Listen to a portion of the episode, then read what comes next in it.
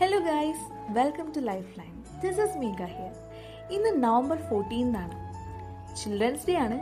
കൂടാതെ one of the legendary movies in Indian cinema ഇറങ്ങിയിട്ടെന്ന് twelve years കഴിയുന്നു. ചില films കാണുമ്പോൾ നമുക്ക് തോന്നാറുണ്ട് ഇത് റിയൽ ലൈഫാണോ ഫിക്ഷൻ എന്ന് തോന്നുന്നില്ല. അങ്ങനൊരു ഫീലിംഗ് അങ്ങനെ ഒരു ഫിലിമിനെ കുറിച്ചാണ് ഞാനിന്ന് പറയാൻ പോകുന്നത്. വാരണമായിരം. ഗൗതം വാസുദേവ് മേനന്റെ വാരണമായിരം. അത്രയും കളർഫുള്ളായിട്ടാണ് ജി വി എം ഈ ഫിലിം എടുത്തിരിക്കുന്നത്. ഒരുപാട് കാര്യങ്ങൾ ഈ സിനിമയിൽ ഡീപ്ലി പ്രസന്റ് ആയിട്ടുണ്ട്. നമുക്ക് ചിലപ്പോൾ മനസ്സിലാകില്ല. പക്ഷെ അത് നമ്മൾ ഒന്ന് ഡീപ്പായിട്ട് ചിന്തിച്ചിട്ടുണ്ടെങ്കിൽ ഈ ഫിലിമിൽ എത്രമാത്രം ആഴത്തിലാണ് ഓരോ കാര്യങ്ങളും പറഞ്ഞിരിക്കുന്നതെന്ന് നമുക്ക് മനസ്സിലാക്കാൻ കഴിയും. ചില ഫിലിംസ് കണ്ടു കഴിയുമ്പോൾ നമുക്കൊരു ഫീലിംഗ് കിട്ടില്ലേ ഒരു സംതൃപ്തിയുടെ ഒരു ഫീലിംഗ് അത് നമുക്ക് ഈ ഫിലിംസ് കണ്ടു കഴിയുമ്പോൾ തീർച്ചയായിട്ടും കിട്ടും. അതായത് ഒരു അച്ഛനായിട്ട് ഒരു മകനായിട്ട് ഒരു സ്റ്റുഡന്റായി പിന്നെ ലവറായി ഹസ്ബൻഡായി ഒരു തോറ്റവനായിട്ട് ജയിച്ചവനായിട്ടും എല്ലായിട്ടും ഈ ഒരു ഫിലിമിൽ സൂര്യ അഭിനയിക്കുന്നുണ്ട്. ഒരു മനുഷ്യനൊരു ലൈഫിൽ കടന്നു പോകുന്നുണ്ട് എല്ലാ പാർട്സും. സൂര്യ ശരിക്കും പറഞ്ഞാൽ ഈ ഒരു ഫിലിമിൽ ജീവിച്ച് മരിച്ച് കാണിക്കുന്ന ഒരു ഫിലിമാണ് വാർണായരം. വാർണായരം എന്ന് പറയുന്നത് വെറും നമ്മൾ ചുമ്മാ കണ്ടിരിക്കേണ്ട ഒരു സിനിമയല്ല. അത് ഹൃദയം കൊണ്ട് കാണണം. ഹൃദയം കൊണ്ട് തൊട്ടറിഞ്ഞ് കാണേണ്ടി കാണേണ്ട ഒരു സിനിമയാണ് നിങ്ങളെല്ലാവരും കണ്ടിരിക്കേണ്ട ഒരു ഫിലിം തന്നെയാണ് ഫിലിമിൽ സൂര്യ ജനിക്കുന്ന സമയത്ത് ഒരു കുഞ്ഞ് ജനിച്ച് അച്ഛൻ്റെ കയ്യിലേക്ക് വരുമ്പോൾ നമ്മൾ അതിനെ കുഞ്ഞെ മോനെ എന്നൊക്കെ വിളിച്ച് സംസാരിക്കുന്ന സമയത്ത് ഈ അച്ഛൻ ആ കുഞ്ഞിനോട് പറയുന്ന ചില വാക്കുകളുണ്ട് കുഞ്ഞിൻ്റെ ആ കുഞ്ഞു മുഖത്ത് നോക്കിയിട്ട് പറയുന്ന ഒരു ഡയലോഗുണ്ട് അതെന്താണെന്നറിയോ கையில பத்து காசு இல்ல ஆனா உலகத்திலேயே நான் தான் ரொம்ப சந்தோஷமான மனுஷன் நீ சந்தோஷமா இருக்கியா இனி எல்லாம் இவனுக்காக இவனை சுத்தி எல்லாமே அழகா இருக்கணும் எப்போதுமே சந்தோஷமா இருக்கணும் வாழ்க்கையில இவனுக்கு என்ன எழுதியிருக்குன்னு தெரியல ஆனா ஏதாவது தப்பா எழுதியிருந்தா நான் அதை திருத்தி எழுதுவேன் anything for you and now anything for him ശരിക്കും ഈ ഫിലിമിന് ഇത്രയും അർത്ഥതലങ്ങളുണ്ടെന്ന് എനിക്ക് അറിയില്ലായിരുന്നു സാധാരണ ഒരു സിനിമ കാണുമ്പോഴാണ് ഞാനും ഈ സിനിമ കണ്ടത്. പക്ഷേ ഇത്രയും അർത്ഥങ്ങൾ ഉൾക്കൊള്ളുന്നൊരു സിനിമയാണെന്ന് മനസ്സിലായപ്പോൾ എനിക്ക് വല്ലാതൊരു അഭിമാനം തോന്നി നമ്മുടെ ഇൻഡസ് ഫിലിം ഇൻഡസ്ട്രിയോട് ഇന്ത്യൻ സിനിമയോട്. പ്രത്യേകിച്ച് ജി വി എം എന്നൊരു എന്താ പറയുക ഒരു ശരിക്കും ഒരു ലെജൻഡ് തന്നെയാണ്. ഇത്രയും കിടിലമായിട്ടൊരു ഫിലിം ഡയറക്റ്റ് ചെയ്യണമെങ്കിൽ അതുപോലത്തെ സോങ്സ് അയ്യോ എനിക്ക് പറയാതിരിക്കാൻ പറ്റില്ല. ഇത്രയും ഒരു കിടിലം ഫിലിം എന്റെ ലൈഫിൽ one of the best film which I have seen എന്ന് വേണമെങ്കിൽ പറയാം. ഇത്. അത് കാണാത്തവരുണ്ടെങ്കിൽ തീർച്ചയായിട്ടും കാണണം കേട്ടോ അപ്പോൾ ഈ ഒരു സിനിമയിൽ വേറൊരു സീനുണ്ട് അതായത് അച്ഛൻ നമ്മുടെ അച്ഛൻ സൂര്യ അതായത് കൃഷ്ണ സൂര്യ മകൻ സൂര്യയുടെ പേര് സൂര്യ എന്നാണ് കേട്ടോ അപ്പോൾ സൂര്യ ഹോസ്റ്റലിൽ പഠിക്കാൻ പോകുമ്പോൾ അച്ഛൻ കാണാൻ പോകുന്ന സമയത്ത് ഒരു ഡയലോഗുണ്ട് ഓൾസോ ആ സമയത്ത് അച്ഛൻ കൊടുക്കുന്നത് ഒരു പെന്നാണ് ഗിഫ്റ്റായിട്ട് ആദ്യം നമുക്ക് ആ ഡയലോഗ് കേൾക്കാം എന്നിട്ട് ഞാൻ ബാക്കി കഥ പറയാം யா ஹாஸ்டல் லைஃப் வித்தியாசமா இருக்கும் நல்ல பையனாரு ரொம்ப மாறிடாத யாட சாரி அப்புறம் என்கிட்ட பணம் இல்லாதனால தான் அத்தா கிட்ட இருந்து நாற்பதாயிரம் வாங்க வேண்டியதாக போச்சு இந்த அட்மிஷனுக்கு நீ அதை பற்றி கவலைப்படக்கூடாதுன்னு தான் நான் சொல்கிறேன் இந்த மாதம் மாதம் பணம் அனுப்புகிறேன் தேங்க்ஸ் லெட்டர் எழுது டெய்லி ஒன்று எழுது நத்திங் லைக் நைஸ் லெட்டர் பத்து வருஷம் கழிச்சு படிக்க நல்லா இருக்கும் ம், பா Love you Sana daddy you are on your own now என் நிழல நீ இனிமேலன்னு சொல்ல வர We are two grown up men now, okay? See you, kiddo. Take care. Okay. Bye, Daddy. Surya. ഈ സീനിൽ പെൻ ഗിഫ്റ്റായിട്ട് കൊടുക്കുന്നത് കൊണ്ട് എന്താണ് ഉദ്ദേശിക്കുന്നതെന്ന് പറഞ്ഞാൽ ആ പെന്നിലൂടെ സൂചിപ്പിക്കുന്നത് എഴുത്താണ് അതായത് എഴുതുന്ന ആൾക്കാർക്ക് ചിന്തകളെ വളർത്താൻ കഴിയും അതായത് നമ്മളൊരു നല്ല വ്യക്തിത്വം ഉണ്ടാക്കിയെടുക്കാൻ ഈ ചിന്തകളാണ് നമ്മളെ സഹായിക്കുന്നത്. അപ്പോൾ ഒരു ഒരു ഹോസ്റ്റലിൽ നിൽക്കുന്ന മകന് കൊടുക്കാൻ പറ്റിയ ഏറ്റവും അനുയോജ്യമായിട്ടുള്ളൊരു ഗിഫ്റ്റ് പെണ്ണാണെന്ന് നമുക്ക് ഇതിലൂടെ മനസ്സിലാക്കി തരാണ്. അതായത് പെണ്ണ് കൊടുക്കണം എന്തായാലും എവിടെയെങ്കിലും ഹോസ്റ്റലിലൊക്കെ നിൽക്കാൻ പോകുമ്പോൾ പെണ്ണ് കൊടുക്കണമെന്നല്ല ഉദ്ദേശിക്കുന്നത്. ആ പെണ്ണിലൂടെ എന്താണ് നമുക്ക് മനസ്സിലാക്കി തരുന്നത്? നമ്മൾ മനസ്സിലാക്കേണ്ടത് എന്താണ്? നമ്മളെ ചിന്തകളെ നമ്മൾ വർദ്ധിപ്പിക്കുക. അത് എഴുത്തിലൂടെയാണ് നമുക്ക് കൂടുതൽ ചിന്തകൾ നമ്മൾ ഉണർത്തുന്നത്. അതിലൂടെ നല്ലൊരു വ്യക്തിയായിട്ട് മാറുക.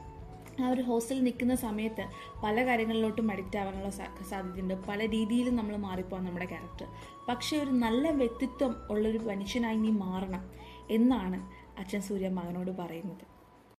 നമ്മൾ നയന്റി നയൻ പെർസെന്റേജ് ആൾക്കാരും ഈ ഒരു സീനിനെ പറ്റി ഡീപ്പായിട്ട് മനസ്സിലാക്കിയിട്ടുണ്ടാവില്ല. ഈവൻ ഞാൻ പോലും ഇതിനെപ്പറ്റി ചിന്തിച്ചിട്ടില്ല. മറ്റ് ചില സീൻസ് എന്ന് പറയുന്നത് മേഘനയെ കാണാൻ വേണ്ടിയിട്ട് അമേരിക്കയിൽ പോകാൻ വേണ്ടി എന്താ പറയുക സൂര്യ മോട്ടിവേറ്റ് ചെയ്യുന്നത് അമേരിക്ക ഒത്തിരി ഒത്തിരി ദൂരെയൊന്നും അല്ല അടുത്ത് തന്നെയാണെന്നൊക്കെ പറഞ്ഞ് മോട്ടിവേറ്റ് ചെയ്യുന്നത് കൃഷ്ണയാണ്. അപ്പോൾ ഈ ഒരു സീനിൽ മനസ്സിലാക്കേണ്ടത് എന്താണ് നമ്മൾ ഒരാളെ പ്രണയിക്കുന്ന ആളെ കാണാൻ വേണ്ടി തള്ളിവിടണമെന്നല്ല ശരിക്കും അത്രയും ഡീപ്പായിട്ടുള്ള കണക്ഷൻസ് ഉണ്ടെങ്കിൽ you can go for that അതേപോലെ തന്നെ ഒരു അച്ഛനാണിത് പറയുന്നത്. അത്രയും ആ ഒരു ബോണ്ട് അവർ തമ്മിലുള്ള ഒരു ബോണ്ട് ഇവിടെ കാണിക്കുകയാണ്. പിന്നെ അതേപോലെ തന്നെ ക്ലാസ്സിൽ കൂട്ടുകാരായിട്ട് പുറത്ത് നിന്ന് സൂര്യ സംസാരിക്കുന്ന സമയത്ത് പുറത്തുനിന്ന് കാണുമ്പോൾ നമ്മുടെ വീട് ചെറുതാണെങ്കിലും ഉള്ളിൽ ഇരുന്ന് സംസാരിക്കാൻ നല്ല ഒരു എന്താ പറയുക നല്ല വീടാണ്. കുട്ടിയാണ് ചെറിയ വീടാണെങ്കിലും നല്ല വീടാണ് എന്ന് പറഞ്ഞ് അകത്ത് കയറി നിന്ന് സംസാരിക്കൂ എന്ന് മകനോട് പറയുന്നതും ഈ സൂര്യ തന്നെയാണ്. അച്ഛൻ സൂര്യയാണ് കേട്ടോ. അപ്പോൾ ഈ എന്താണ് അവിടെ ഉദ്ദേശിക്കുന്നത്? അച്ഛനും മകനും തമ്മിൽ ഇങ്ങനത്തെ കോൺവെർസേഷൻസ് വരുമോ എന്ന് നമ്മൾ ഇപ്പോഴത്തെ തലമുറയിൽ അങ്ങനെയൊന്നും ഒരുപാട് ഉണ്ടാവില്ല.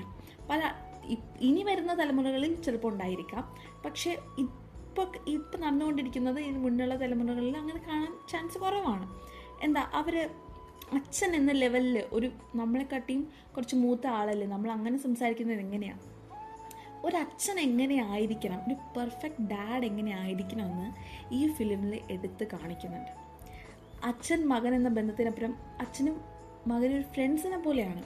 അവർക്ക് എന്തും തുറന്ന് സംസാരിക്കാം. ആ ഒരു ലെവലിലായിരിക്കണം ഓരോ മാതാപിതാക്കളും സ്വന്തം മക്കളോട് പെരുമാറേണ്ടത്.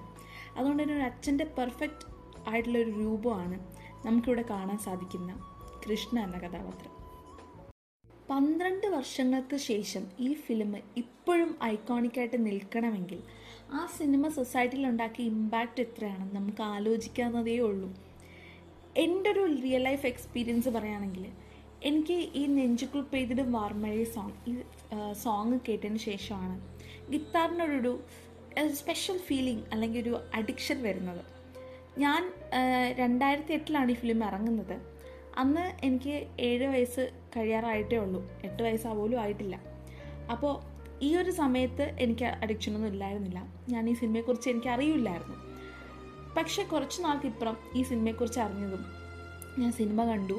എനിക്ക് നാലിലോ അഞ്ചിലോ ഒക്കെ പഠിക്കുമ്പോഴാണ് ഞാൻ ഈ സിനിമ കാണുന്നത് ആ പാട്ടിനോട് ഒരു ഇഷ്ട- വന്നതും പിന്നെ ഗിത്താർ പഠിക്കണമെന്നൊരു മോഹം വന്നതും ഗിത്താർ പഠിച്ചതും പാതി വഴിയിൽ അത് ഉപേക്ഷിച്ചതും ഒക്കെ എനിക്ക് ഓർമ്മയുണ്ട്.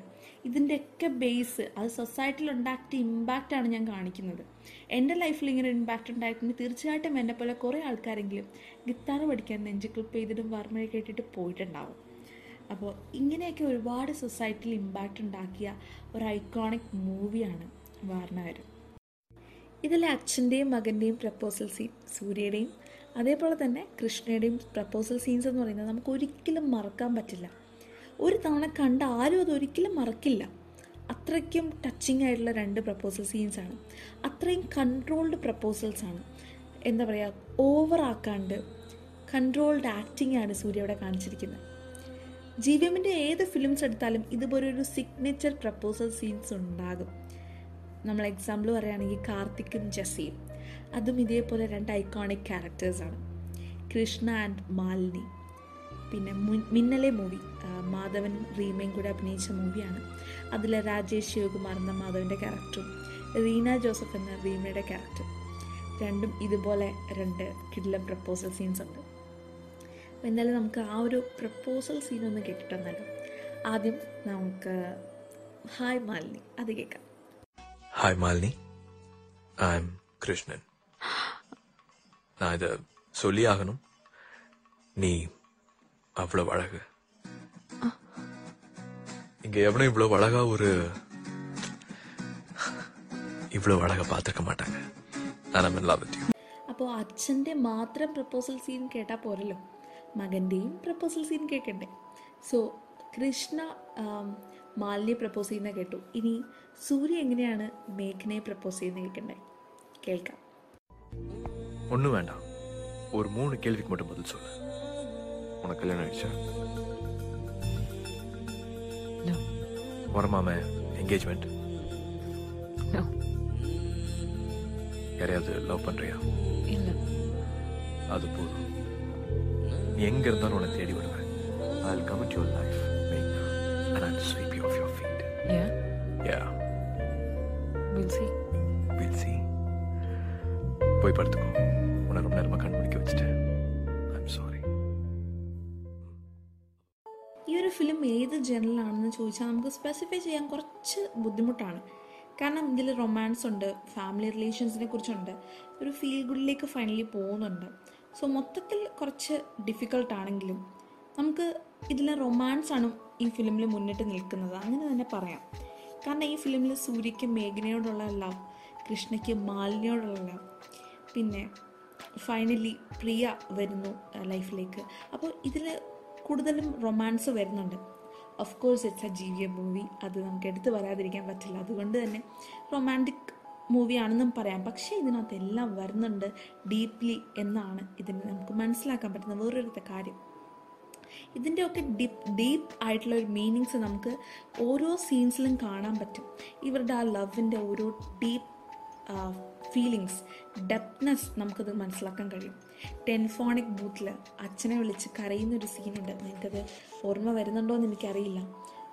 ബ്ലാസ്റ്റിന് ശേഷം മേഘനെ ആ, ഒരു സിറ്റുവേഷനിൽ കരഞ്ഞുകൊണ്ട് അച്ഛനെ വിളിക്കുന്ന ഒരു സീനുണ്ട് ശരിക്കും നമുക്കത് ഉൾക്കൊള്ളാൻ പറ്റും. ആ ഒരു എന്താ പറയുക സൂര്യ ശരിക്കും അവിടെ അഭിനയിക്കുകയായിരുന്നില്ല ജീവിക്കുകയായിരുന്നു നമുക്ക് തോന്നിപ്പോവും. അത്രയും എന്താ പറയുക അത്രയും കഴിവുള്ളൊരു നടനാണ് സൂര്യ. അത്രയും കിടിലം ഒരു ആക്ടിംഗ് ആണ് അവിടെ കാണിച്ചിരിക്കുന്നത്. എനിക്ക് അത് പറഞ്ഞ് ഫലിപ്പിക്കാൻ എനിക്ക് പറ്റുന്നില്ല. നിങ്ങൾ ആ മൂവി കാണുമ്പോൾ നിങ്ങൾക്ക് തന്നെ മനസ്സിലാവും എത്രമാത്രമാണ് സൂര്യ അവിടെ പെർഫോം ചെയ്തിട്ടുള്ളത്. ശരിക്കും അത് നമുക്ക് പെർഫോമൻസ് ആണെന്ന് ച് തോന്നത്തേ ഇല്ല ഒരു ഫിക്ഷൻ ആണിത് എന്ന് നമുക്ക് തോന്നില്ല. ഒരു റിയൽ ലൈഫ് സിറ്റുവേഷൻ നമ്മളിവിടെ നേരിട്ട് കണ്ടുകൊണ്ടിരിക്കുന്ന പോലെ ഒരു ഫീലാണ് ശരിക്കും നമുക്ക് തോന്നുന്നത്.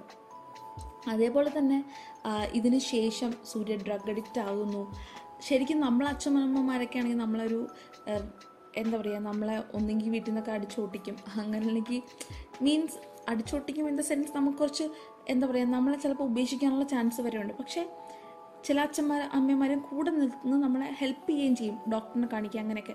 പക്ഷെ എക്സാക്ട്ലി എങ്ങനെയായിരിക്കണം പാരൻസ് എന്ന് കാണിക്കുന്ന സീനാണ് ആ ഡ്രഗ് അഡിക്ഷൻ ടൈമിൽ സൂര്യനെ പ്രൊട്ടക്റ്റ് ചെയ്യുന്ന അച്ഛനെയും അമ്മയും നമുക്ക് മനസ്സിലാക്കാൻ കഴിയുന്നത്.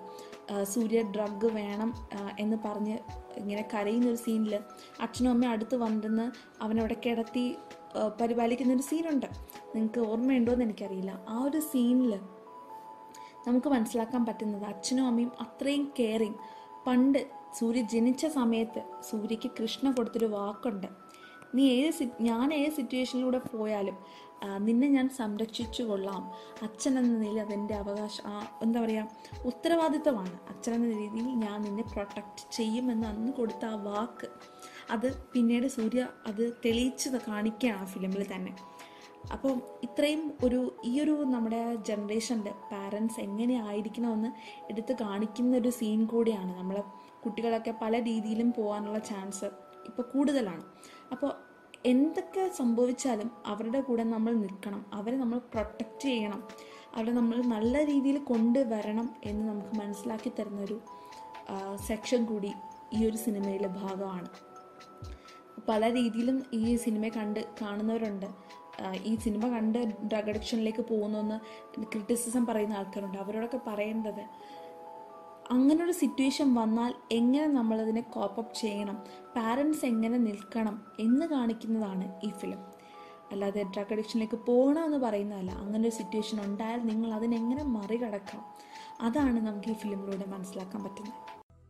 ഇതിനൊക്കെ ശേഷം പ്രിയ എന്ന് പറയുന്ന ക്യാരക്ടർ സൂര്യയുടെ ലൈഫിലേക്ക് വരികയാണ്. അതും വൈഫായിട്ടൊക്കെ.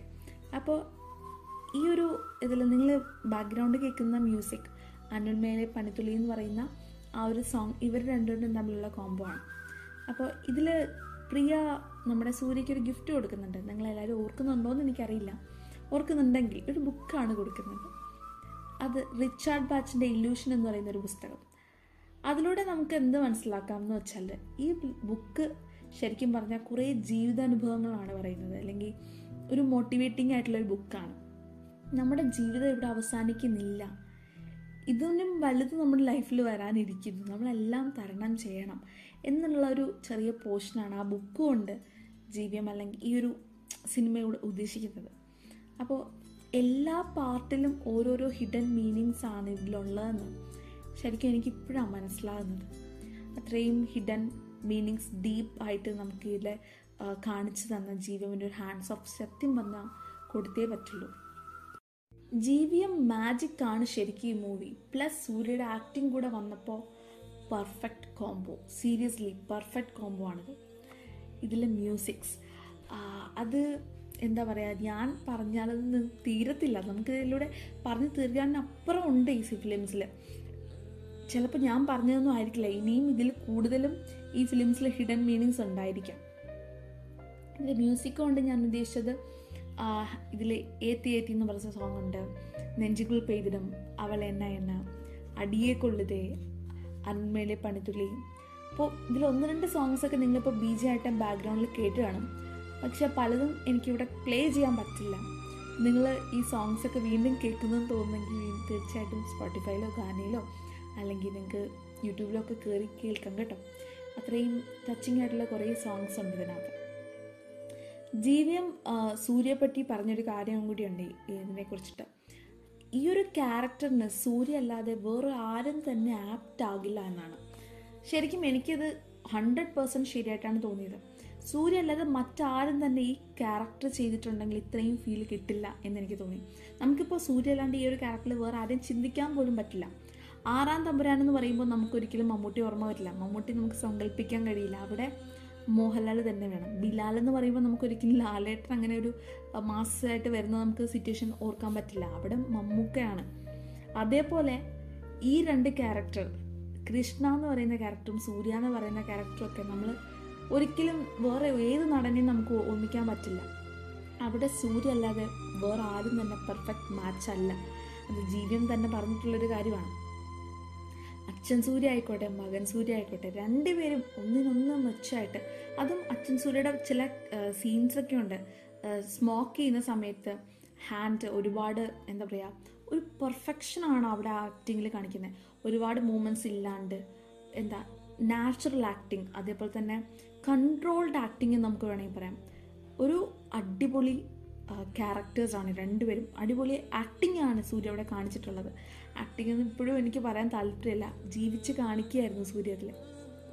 ഈ ഒരു അച്ഛൻ ക്യാരക്ടർ എന്ന് പറയുന്ന ഒരു പെർഫെക്റ്റ് അച്ഛനാണ് നമുക്ക് വേണമെങ്കിൽ പറയാം. ഈ ഒരു അച്ഛന്റെ അതേ എന്താ പറയുക ക്യാരക്ടർ ഉൾക്കൊണ്ട് അതായത് യഥാർത്ഥ ക്യാരക്ടർ ഉൾക്കൊണ്ടാണ് മകൻ സൂര്യ കൃഷ്ണ വരുന്നത്. അതായത് അത്രയും സ്വ- സ്വഭാവ ഗുണങ്ങളുള്ള ഒരു ക്യാരക്ടറാണ് രണ്ടാമത്തത്. ആ അഡിക്ഷനിൽ നിന്ന് ഡിപ്ര അത്രയും ഡിപ്രഷൻ ആയതുകൊണ്ടാണ് അതിൽ നിന്ന് കരകയറാൻ അച്ഛൻ സഹായിച്ചു അതിൽ പക്ഷേ അതൊക്കെ വിട്ടിട്ട് ഒരു ക്യാരക്ടർ രണ്ട് അച്ഛനും മകനും എന്ന രീതിയിൽ എടുത്തിട്ടുണ്ടെങ്കിൽ ആ അച്ഛന്റെ എല്ലാ നല്ല ഗുണങ്ങളും ആ മകനും കിട്ടിയിട്ടുണ്ടെന്നുള്ളതാണ്. അത് റിയൽ ലൈഫിലും അങ്ങനെ തന്നെ ആയിരിക്കണം. ഏതൊരു അച്ഛന്റെയും നല്ല ഗുണങ്ങൾ അവർ മക്കൾക്ക് പകർന്നു കൊടുക്കണം. അവരെ സപ്പോർട്ട് ചെയ്യണം. കൂടെ ചേർത്ത് നിർത്തണം. മകൻ കൊടുത്തപ്പോൾ അതായത് ജനിച്ചപ്പോൾ തന്നെ ഒരു ഡയലോഗ് ഞങ്ങളെ കേൾപ്പിച്ചിട്ടുണ്ടായിരുന്നു. കൊടുത്ത ആ വാക്ക്. ആ വാക്ക് മരണം വരെയും അദ്ദേഹം പാലിക്കുന്നു എന്നുള്ളതാണ്. മരിക്കാൻ ആ ഒരു ഇതിൽ സിറ്റുവേഷനിൽ കിടക്കുമ്പോഴും അത്രയും എന്താ പറയുക ഞാൻ അന്ന് കൊടുത്ത വാക്ക് ഇന്നും പാലിച്ചുകൊണ്ടിരിക്കുന്നു. നമുക്കിപ്പോൾ നമുക്കത് റിയലായിട്ട് കാണാൻ പറ്റും. ശരിക്കും ചില സീൻസൊക്കെ കാണുമ്പോൾ കണ്ണ് നിറയുന്ന സിറ്റുവേഷൻസ് ഉണ്ടായിട്ടുണ്ട്. ശരി ഈ ഒരു ഫിലിം മൊത്തത്തിൽ എടുക്കുകയാണെങ്കിൽ മരിച്ചുപോയ തന്റെ അച്ഛനും അതേപോലെ തന്നെ ഈ ലോകത്തിലെ എല്ലാ അച്ഛനമ്മമാർക്കും വേണ്ടിയിട്ടാണ് ജീവ്യം ഈ ഫിലിം ഒരുക്കിയിട്ടുള്ളത്. ഞാനൊരു വലിയ സൂര്യ ഫാനൊന്നുമല്ല സീരിയസ്ലി സെയിം ഞാൻ എനിക്ക് എല്ലാ നടന്മാരെയും ഇഷ്ടമാണ്. എന്നാൽ ഞാൻ ഒരു കട്ട സൂര്യ ഫാനൊന്നുമല്ല. പക്ഷേ ഈ ഫിലിമും സൂര്യയുടെ ആക്ടിങ്ങും ഇതൊക്കെ എടുത്ത് പറയേണ്ടത് തന്നെയാണ്. അതൊരിക്കലും ഞാൻ പറയാതിരിക്കുന്നില്ല. എല്ലാം ഞാൻ ഓപ്പണായിട്ട് പറയുന്നു. അടിപൊളിയാണ് സൂര്യയുടെ ക്യാരക്ടർ സൂര്യയുടെ ആക്ടിങ് ഒക്കെ വേറെ ലെവലാണ് ഞാൻ ഇപ്പോഴും ഈ ഫിലിം കണ്ടിട്ട് ഇനി ഒന്നുകൂടെ കാണുമ്പോൾ ഇപ്പോഴും ഈ ഫിലിം ഇനിയും കാണണമെന്ന് തോന്നാറുണ്ട്. എന്റെ വൺ ഓഫ് മൈ ഫേവറേറ്റ് മൂവിയാണ് ഇനി കാണുമ്പോൾ ചിലപ്പോൾ ഞാൻ കൂടുതൽ മീനിങ്സ് ചിലപ്പോൾ എനിക്ക് മനസ്സിലായിട്ടുണ്ടാവും. ഓരോ തവണ കാണുമ്പോഴും അതിന്റെ ഡെപ്ത്ത് ആ ഹിഡൻ മീനിങ്സ് മനസ്സിലാക്കിക്കൊണ്ടിരിക്കാൻ പറ്റും നമുക്ക് ഈ ഫിലിംസിൽ നിന്ന്. അത്രമാത്രം ഹിഡൻ ആയിട്ട് ഓരോ മൂ ഇതിൽ ഓരോ സീൻസും എടുത്തിട്ടുണ്ട് ജീവിയും. അതാണ് സത്യം. അതിനനുസരിച്ച് നമ്മുടെ സൂര്യയും വർക്ക് ഹാർഡ് വർക്ക് ചെയ്ത് ഓരോ സീൻസും പെർഫെക്റ്റ് ആയിട്ട് ചെയ്തിട്ടുമുണ്ട്. ഇനി നിങ്ങൾ ഈ ഫിലിം ഇതുവരെയും കണ്ടിട്ടില്ല എന്നുണ്ടെങ്കിൽ ഇറങ്ങിയിട്ട് പതിമൂന്ന് വർഷമായി ഇതുവരെയും നിങ്ങൾ കണ്ടിട്ടില്ല എന്നുണ്ടെങ്കിൽ തീർച്ചയായിട്ടും ഈ ഫിലിം വാരണമായിരം എന്ന ഐക്കോണിക് ജീവിയം മൂവി നിങ്ങൾ കാണണം. ഇന്ന് തന്നെ കാണണം കേട്ടോ. തീർച്ചയായിട്ടും ഈ ഒരു movie will make you feel good നിങ്ങൾക്ക് ഒരു സന്തോഷവും എന്താ പറയുക ഒരു സംതൃപ്തിയൊക്കെ തരുന്നൊരു ഫിലിമാണ് അപ്പോൾ ഇനിയും നല്ല എപ്പിസോഡായിട്ട് ഞാൻ വീണ്ടും എത്തും. അതുവരേക്കും bye bye this is Megha signing off